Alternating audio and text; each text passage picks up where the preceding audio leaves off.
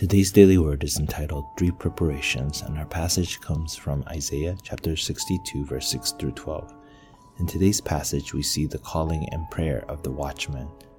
Israel has been held captive by Babylon for a long time, leading them to become stuck in a captive or slave mentality, forgetting their identity and the calling given to them. However, in the midst of this widespread problem, there were those who understood the message given in today's passage in Isaiah 62 and had victory.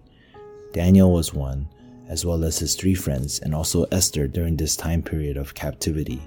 Just like these witnesses who stood as watchmen for not only Israel but for the nations via Babylon, we too must see the mission of the watchman in our own lives.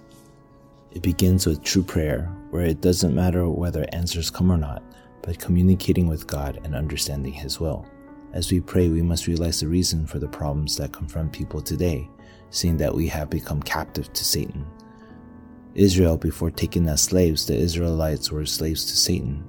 There is a need to pray holding on to God's word, starting the prayer of the watchman in our field today.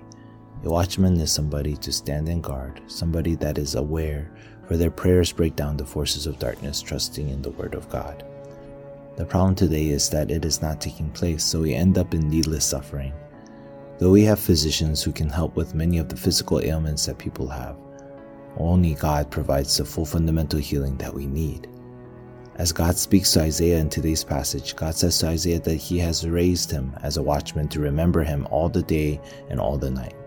We see this take place with Daniel as he prayed three times a day, and in remembering the Lord all the day and all the night, God granted Daniel wisdom to give the answers to three kings King Nebuchadnezzar, Belshazzar, and King Darius.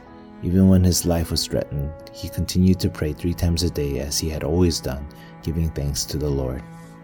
We see the same resolution with Daniel's three friends through the burning blaze of the furnace as they were confronted with idolatry, and failure to worship the idol set in the image of the king would result in them being thrown into the fire.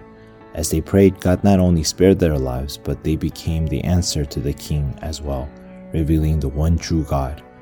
Esther, who understood this call to be the watchman, made the resolution to pray, If I perish, I perish, as her life was at the mercy of the king if she approached him at the wrong time.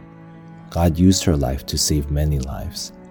As we take the necessary steps in advance as the watchman of this age, God will grant the answer of 237, healing and summit. God will grant the finance and economy of light to carry out His plan for world evangelization. There are three things as a watchman that needs to take place. The first being the watchman that enjoys the watchtower of the throne. As we see in the passage, the problem does not lie with the nations, but rather with Jerusalem. In other words, the problem that lies with me. As we come to realize where we are, we must pray and find restoration to stand as the watchman, taking no rest to pray, running the errands of God, protecting the watchtower of the throne. In doing so, our soul will be revived. Like in Genesis 1:27, the image of God will be revived. Genesis 2:7, God who gave the breath of life will once again restore our lives, and he will restore the blessing of Eden that was snatched away from us by Satan. Restore the watchtower of the throne. Second, God is calling us to be the watchman that restores the highway of the Lord. We must build up the highway for the nations to God's grace. When you guard the watchtower of the triune God, the path will be made open before you where the nine settings of the throne of God will be the platform, watchtower, and antenna to save the 237. We must have the heart of God restored for the nations to receive healing as we stand as the summit. Third, God is calling us to be the watchmen of the platform in which people can come alive. As we stand as the spiritual antenna, we must make way so that people can come to the covenant of God. It's not a useless dream, but a signal to the nations to find true fundamental healing. Clear the pathway for the peoples. Stand as a watchman that guards the watchtower. Enter into 24 hour prayer, making way for many people to come to the gospel of life.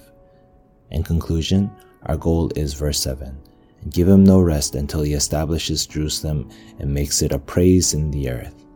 As we come to understand and enjoy our calling as the watchman, we will be used to bring God's praise throughout the earth. Even in our work and business, people will be able to see the hand of God with you. As we start today, be people who are devoted to prayer, restoring the prayer of the watchman.